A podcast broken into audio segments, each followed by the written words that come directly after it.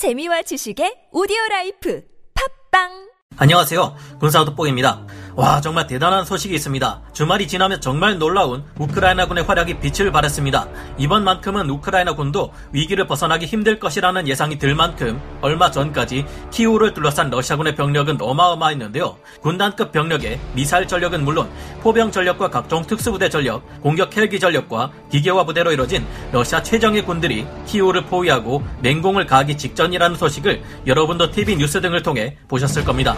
이 포위망의 어느 한 구석을 뚫고 나가 러시아군을 와해시켜 버리는 것만이 우크라이나가 위기를 벗어나는 방법이었는데 놀랍게도 그 어려운 일을 현재 우크라이나가 성공시킨 듯합니다. 3월 13일 기존 전황을 지도로 나타낸 자료만 봐도 현재 우크라이나가 크게 선전하고 있다는 것을 쉽게 눈치챌 수 있는데요. 정말 대단한 것은 압도적인 병력을 가진 러시아의 포위를 뚫고 나온 우크라이나군이 한쪽만이 아니라 동쪽 브로바리, 서북쪽 이르핀과 부차 지역, 동북쪽 체르니히우 등 여러 방향으로 밀고 나와 오히려 러시아군을 몰아내거나 고립시키고 보급로를 끊어 포로로 만들어버릴 상황에 와 있다는 것입니다. 이외 호스토멜에 있는 러시아의 야전 지휘소를 우크라이나의 특작 부대가 괴멸시켰고 전쟁 시작 전 러시아의 지배하에 있던 루안시크를 탈환하고 루베즈노예까지 탈환하는 등 우크라이나의 기세가 정말 무서울 정도입니다. 게다가 남부 마리우폴 지역에서도 우크라이나 군이 러시아군을 몰아내는 등 활약이 정말 대단합니다.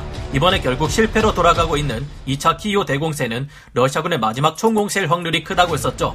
이제 이 전쟁에서 우크라이나가 승기를 잡기 시작했다고 봐도 과언이 아닌데 이들의 집요하고 영리한 전략을 자세히 살펴보면 정말이지 감탄을 금치 못하게 됩니다. 러시아에서도 패전의 기미가 보이는지 최근 급기야 우호 관계를 맺고 있는 중국에게 구체적인 군사적 지원을 요청하기까지 했는데요. 중국 시진핑 주석의 머리가 정말 아플 듯한 이런 상황에 미국은 만약 중국이 러시아를 도우려 했다간 큰 대가를 치를 것이라 경고하고 있습니다. 어떻게 이 같은 상황이 만들어졌는지 지금부터 살펴보겠습니다. 전문가는 아니지만 해당 분야의 정보를 조사 정리했습니다. 본의 아니게 틀린 부분이 있을 수 있다는 점 양해해 주시면 감사하겠습니다. 키우를 포위하기는커녕 거꾸로 역공장에 고립된 러시아군 바이락타르 TB2 무인기와 우크라이나 포병을 이용해 브로바리에서 러시아군의 1차 공세 전력이 타격을 입은 이후 러시아군은 엄청난 병력 손실을 감수하면서 키우 외곽의 방어선을 돌파하려 했습니다. 러시아군은 지난 주말 다음과 같은 움직임을 보였는데요. 키우 북동쪽을 보면 리진이라는 지역이 있는데 이곳에서 지난 주말 사이 적지 않은 러시아군 전력이 세 갈래로 나뉘어 프릴레프와 다른 두 개 지역으로 남하에 내려왔습니다. 동쪽에서 진격해 프릴레프 쪽으로 온 러시아군 전력도 있는데 이들은 그대로 진격해 오지 않고 일부 전력을 분리시켜 남하시켰습니다. 또한 키우 서쪽 부차에서도 러시아군 병력이 남하해 테스티프 지역에서 재정비한 다음 서남쪽 방향에서 키우를 공격하려 했는데요. 그런데 러시아군이 이같이 움직임을 보인 것은 큰 실수였습니다. 우크라이나군이 포위를 뚫고 나와 공격을 개시해 체르니히우와 니진 지역을 장악해버렸 고 이 때문에 키이오 동쪽에서 접근하던 러시아 병력들이 오히려 우크라이나군에 둘러싸여 고립될 위기에 처했기 때문인데요. 덕분에 동쪽의 이 러시아군은 키우로 진격하려니 후방에서 우크라이나군의 기습 공격을 받을 수 있는 데다 주 도로를 빼앗겨 버렸으니 보급 또한 기대할 수 없는 상황이 된 것입니다. 하지만 지난 주말 우크라이나의 성과는 단지 이것뿐만이 아니었는데요.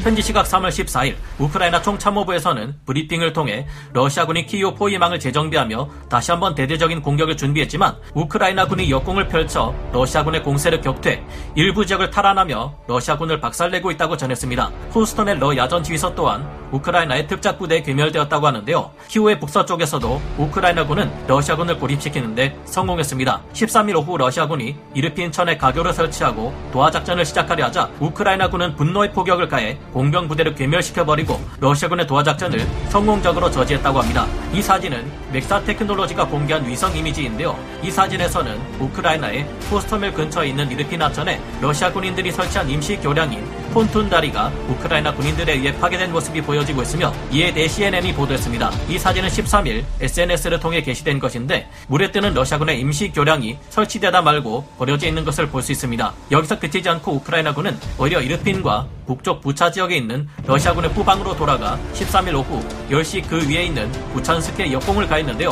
그 결과 우크라이나군은 부찬스키를 탈환하는데 성공했을 뿐만 아니라 T-12번 국도로 막아 부차와 이르핀에 이어지는 러시아군의 보급 선을 차단했습니다. 이쪽 지역의 러시아군도 우크라이나군에 의해 고립된 것인데요. 공개된 사진이나 자료들을 볼 때 우크라이나군의 지혜를 알 수 있습니다. 지난 주말 우크라이나군은 부차와 그 아래 이르핀 일대에 있는 저수지와 하천의 강둑을 모조리 무너뜨려 물을 넘치게 이 지역 하천 주변을 늪지대로 만들려 했습니다. 덕분에 부차와 이르핀 사이에 물이 차서 러시아군은 도하 작전을 벌여야만 이곳을 넘어올 수 있게 되었는데요. 이 때문에 러시아군은 아무리 하천의 폭이 좁은 곳이라 해도 키유로 진격하기 위해 공병을 불러 부교를 두 개 정도 설치해야 했습니다. 하천을 건넌 다음에도 진창이 되어버린 땅을 건너기 위해 주변의 나무들을 끌어와야 했는데요.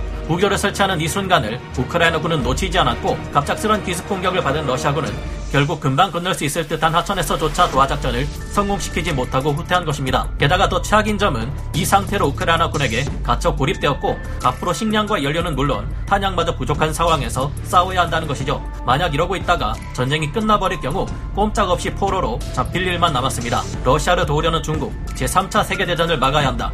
한편 지난번 1차 공세를 나서던 중 브로바리 지역에서 우크라이나군의 바이락타르 TB2 무인기와 우크라이나 포병에 의해 괴멸에 가까운 피해를 입었던 키우 동쪽에 러시아군은 제90 전차 사단을 중심으로 전력을 재정비하고 있는데요. 이들은 브로바리 외곽에서 전력을 재정비한 다음 13일 우크라이나 손에 들어간 니진, 프릴리프 지역을 재탈환하여 러시아군에게 시급한 보급로를 확보하기 위해 가용 전력을 모두 동원해 맹렬한 공세를 퍼붓고 있는 중입니다. 하지만 현재 이처럼 고립된 지역의 러시아군은 식량과 연료가 부족한 것은 물론 이제는 탄약까지 부족한 것으로 판단되는데요. 그런 만큼 언제까지 버틸지 알 수 없으며 동쪽 브로바리 외곽의 러시아군이 보급로를 재탈환하는 데 실패할 경우 사실상 키우를 포위하고 맹공을 퍼부려던 러시아군의 계획은 수포로 돌아갈 것으로 보입니다. 이번 전쟁에서 러시아군의 전력이 크게 약화되고 있으며 이제는 탄약마저 부족해 싸울 수 없을 지경에 처하고 있다는 점은 최근 중국에게 도움을 요청한 러시아 푸틴 대통령의 행동에서 찾아볼 수 있습니다.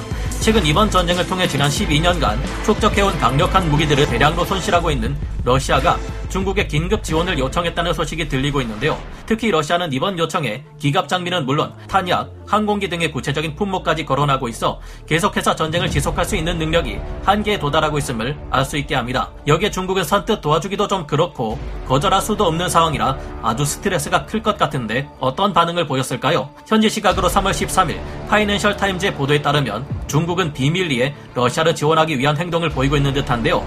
파이낸셜 타임즈는 미국 정부의 고위 관료와의 인터뷰를 인용해 러시아가 최근 중국의 군사 장비와 기타 물자의 지원을 요청했고 중국이 러시아를 돕기 위해 준비하고 있다는 징후를 포착했다고 보도했습니다. 현재 미국은 이를 면밀히 추적하고 있으며 이 같은 사실을 다른 동맹국들에게도 알리기 위해 준비하고 있다는데요. 미 정부 관료는 러시아가 전쟁을 시작한 지 3주가 지났고 벌써 러시아 일부 무기 체계가 고갈되고 있다는 징후들을 포착할 수 있었다고 말했습니다. 정확히 어떤 무기 체계를 말하는 것인지는 밝히지 않았지만 러시아의 지상 기동 플랫폼과 탄약, 항공기 등이 부족할 수 있다고 언급했는데요. 그렇다면 현재 기준으로 우크라이나군이 러시아와의 전쟁에서 얼마나 많은 전과를 잃었는지 한번 살펴봐야겠습니다. 3월 13일 기준 영국 국방부가 발표한 전황 보고에 따르면 현재 우크라이나군은 12,000명 이상의 러시아군을 쓰러뜨렸다고 합니다. 또한 전차는 374대, 차량의 경우 1,886대 이상 파괴했다고 하고요. 야포와 에메랄 또한 202문을 파괴했으며 대공 무기 또한 34개를 파괴했다고 합니다. 추가로 러시아군의 항공기 또한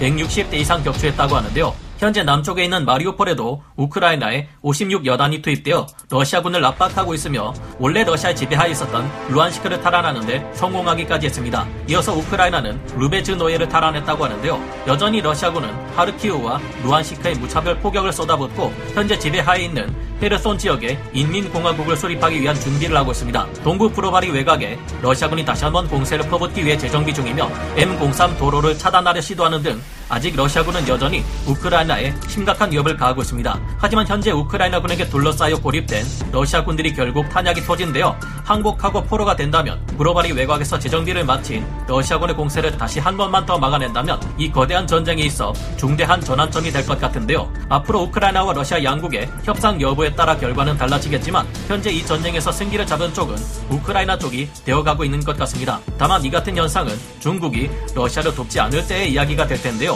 만약 중국이 러시아를 도와 전면전을 벌이겠다고 나온다면 양국의 전쟁으로 시작된 이 전쟁은 순식간에 서방 세계와 부동구권 세계에 거대한 전쟁으로 번질 것입니다. 이는 곧 제3차 세계대전이 될 것이고 머지않아 핵전쟁의 형태로 발전하기까지 하겠죠. 현재 이 같은 일이 벌어지지 않게 하기 위해 나토 연합은 대규모의 강력한 훈련을 진행하며 러시아에게 강경한 태도를 보이고 있으며 미국은 한 번도 공개되지 않았던 신무기를 공개하기까지 했습니다. 중국은 겁먹은 것인지 현재 러시아가 중국에게 지원을 요청했다는 보도는 가짜 뉴스라고 일축하고 있고 미국의 설리번 백악관 국가안보 보좌관은 CNN 방송을 통해 중국이 러시아의 제재 회피를 도울 경우 분명히 대가가 있을 것임을 전달했는데요. 그는 전 세계 어느 나라든 경제 제재를 받는 러시아에 생명줄을 제공하는 것을 허용하지 않을 것이라고 경고했습니다. 부디 이 같은 상황에서 러시아의 푸틴 대통령이 이제는 더 이상 잃을 것이 없다는 태도로 핵무기를 사용하는 위험한 행동은 절대 하지 않기를 바라봅니다.